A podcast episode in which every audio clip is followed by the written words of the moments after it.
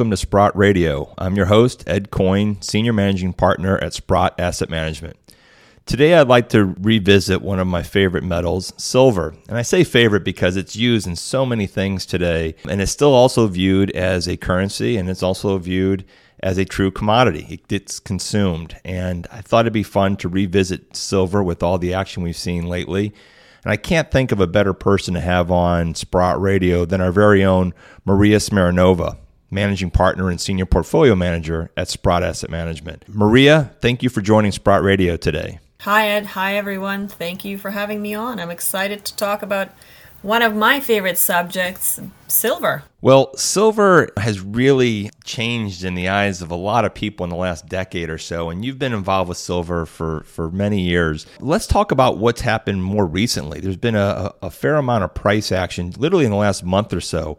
You know, in your view, what do you think's driving that? Well, Interesting you bring up the last month or so. I mean, silver has been quite volatile throughout history, and it actually started picking up steam back in the fall of last year.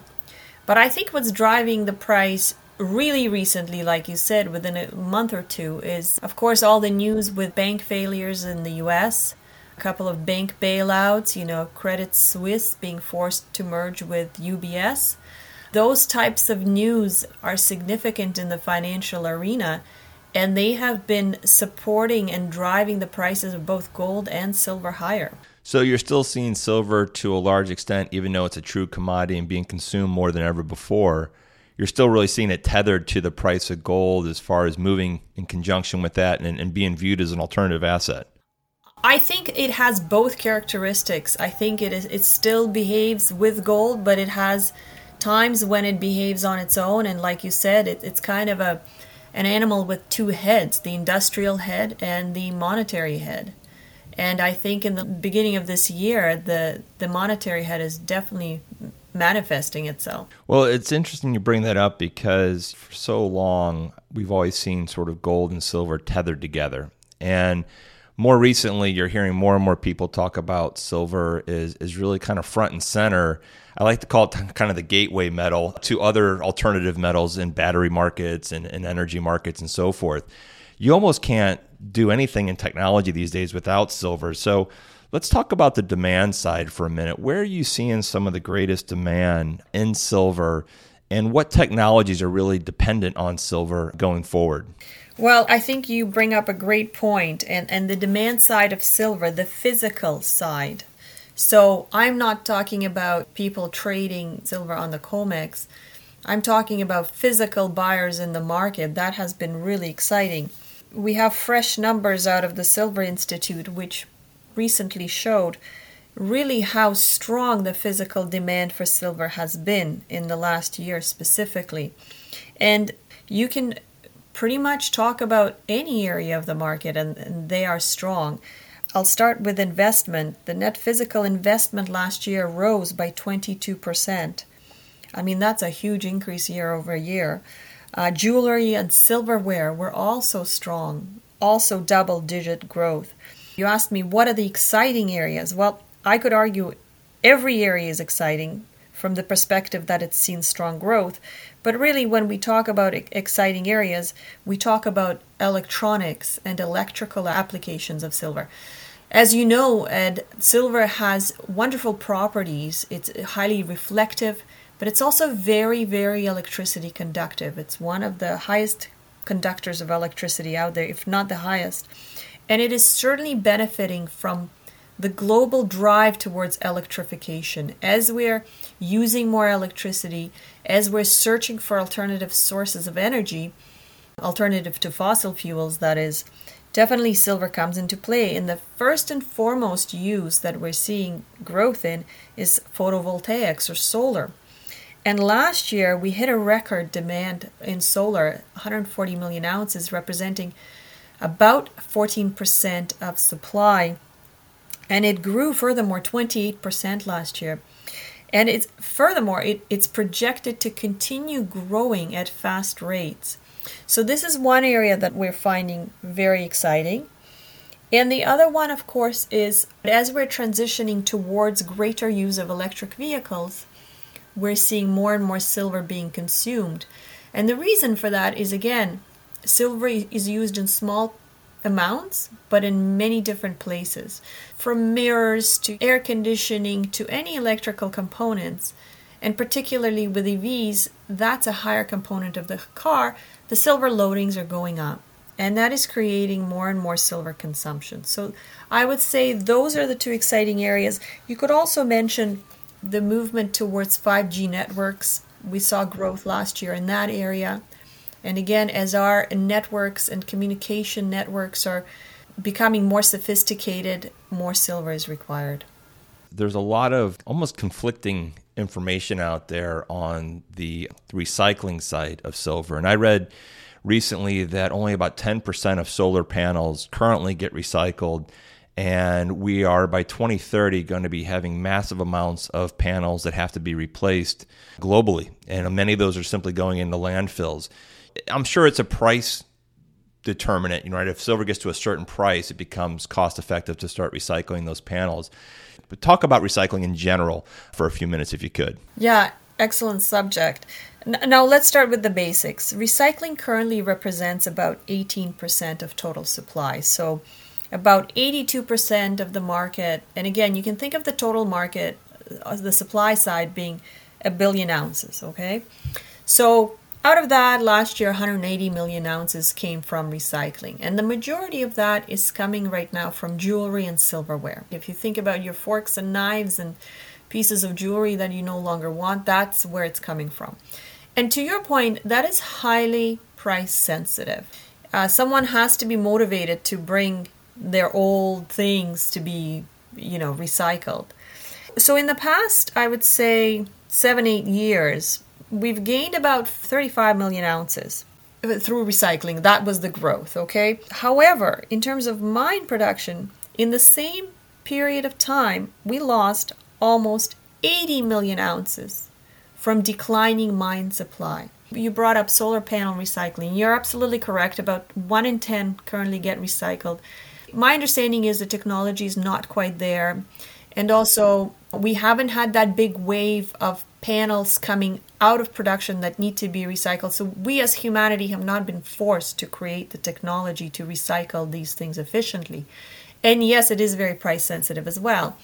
But I think, I guess, what I'm trying to say in a roundabout way is overall, right now, recycling, while significant in the market, has not been able to offset the decline that we've seen from mine production. And having higher prices from seven, eight years ago has not helped us create that much more supply from recycling. And again, projections for this year actually for recycling to be flat, so not to have any gains. So I don't see that as a big area to contribute to overall supply of the metal. Well, let's let's stick with that for a second. So I, I get the recycling side. You talked about mine supply and how that's depleting. You know what what are some of the primary reasons behind that or drivers behind that? Why why is mine supply depleting? Well, I think that's quite simple. The silver price has been bumping around between $17 and $25. So right now we're sitting about 24, which is great, of course. But there's been lots of periods of time when silver price dropped to $17, $18.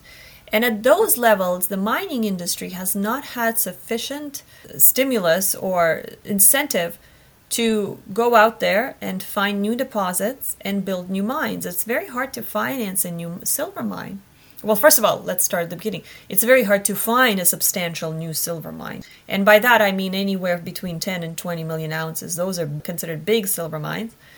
And they're just not, they're hard to come by. And you know, COVID, of course, also did not help. There was a lot of shutdowns, as you know, in COVID time. And frankly, we have had a bit of a bounce back, but the bounce back has been very, very disappointing.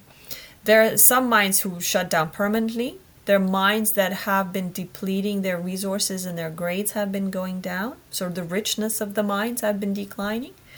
And that has not been replaced, like I said, uh, through new exploration and through new mines coming onto production. And the reason for that, I think, again, is this quote unquote depressed silver price. I truly believe we need a higher silver price to create more supply. That really dovetails into the health and the development or the growth of mining stocks in general, in particular silver mining companies.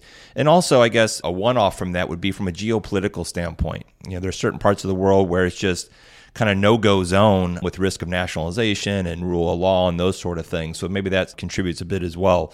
Could you spend a few minutes then talking specifically about not just the physical metal, the you know silver itself, but what about the miners themselves? You know, what challenges are you seeing out there for the existing mines and, and potentially new mines coming online? What are you seeing there the, on the mining side? Well, on the mining side, you have to kind of go where geology is. Where's silver prevalent? It's in Latin America and the whole belt up to Mexico and even the United States, right? And Canada, but in Canada is we really don't mine for silver for some reason. But so it's that whole mountainous range of subduction and zones where we see a lot of silver. So countries like Peru, Argentina, Mexico, again, Mexico is very rich in silver.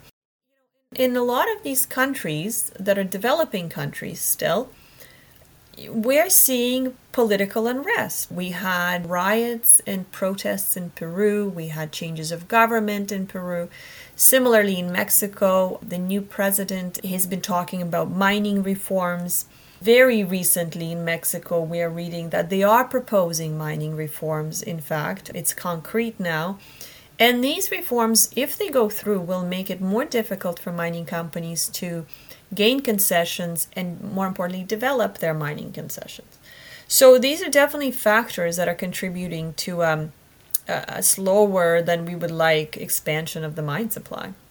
For what you've said so far today, the demand doesn't seem to be abating by any way, shape, or form effectively you've got a squeeze in supply from the mining side.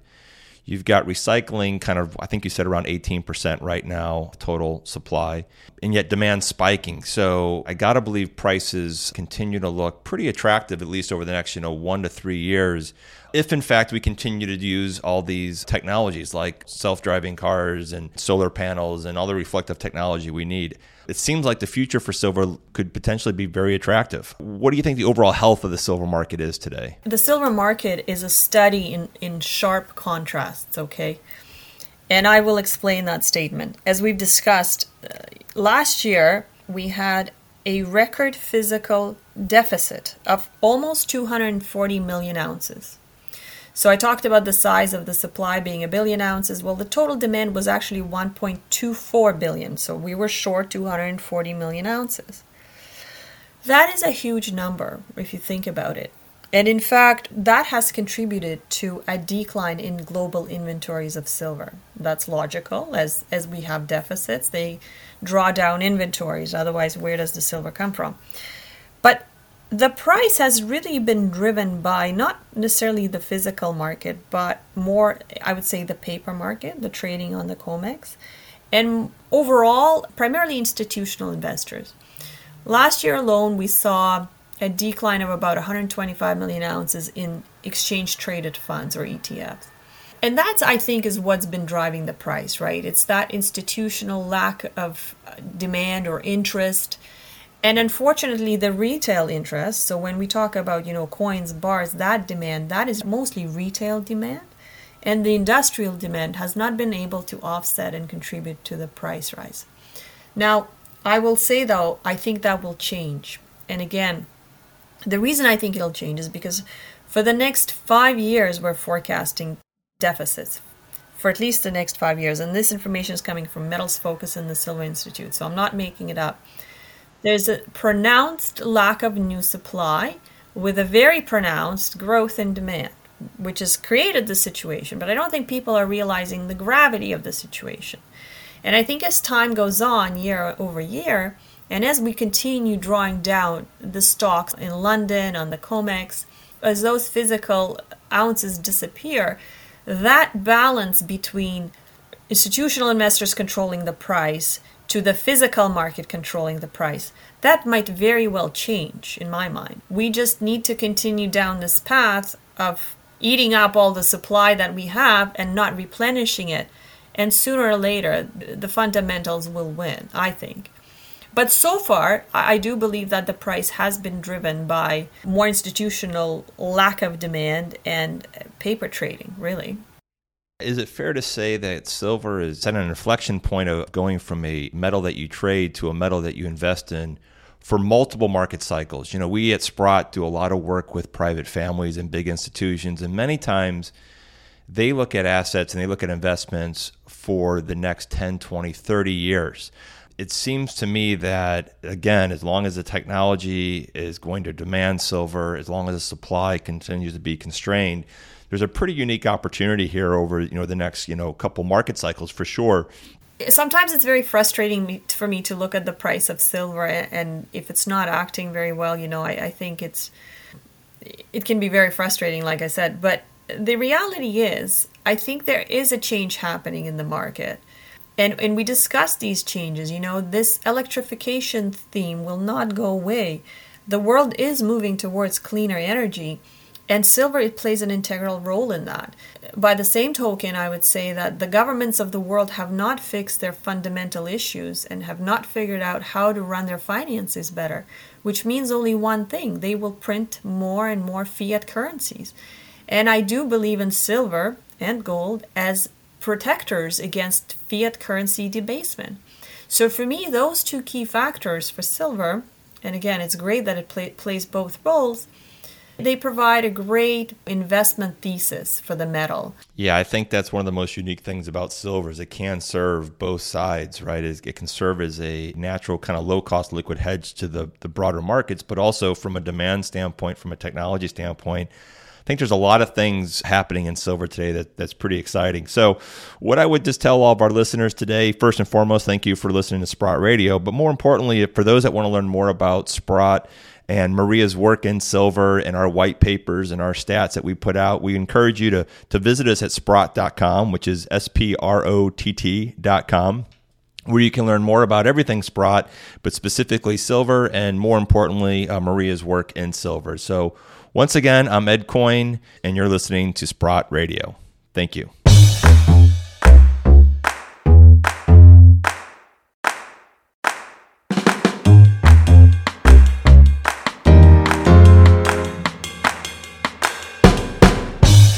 Podcast is provided for information purposes only from sources believed to be reliable. However, Sprott does not warrant its completeness or accuracy. Any opinions and estimates constitute our judgment as of the date of this material and are subject to change without notice. Past performance is not indicative of future results. This communication is not intended as an offer or solicitation for the purchase or sale of any financial instrument. Any opinions and recommendations herein do not take into account individual client circumstances, objectives, or needs, and are not intended as recommendations of particular securities, financial instruments, or strategies. You must make your own independent decisions regarding any securities, financial instruments, or strategies mentioned or related to the information herein. This communication may not be redistributed or retransmitted in whole or in part, or in any form or manner without the express written consent of Sprott. Any unauthorized use or disclosure is prohibited. Receipt and review of this information constitutes your agreement not to redistribute or retransmit the contents and information contained in this communication without first obtaining express permission from an authorized officer of Sprott.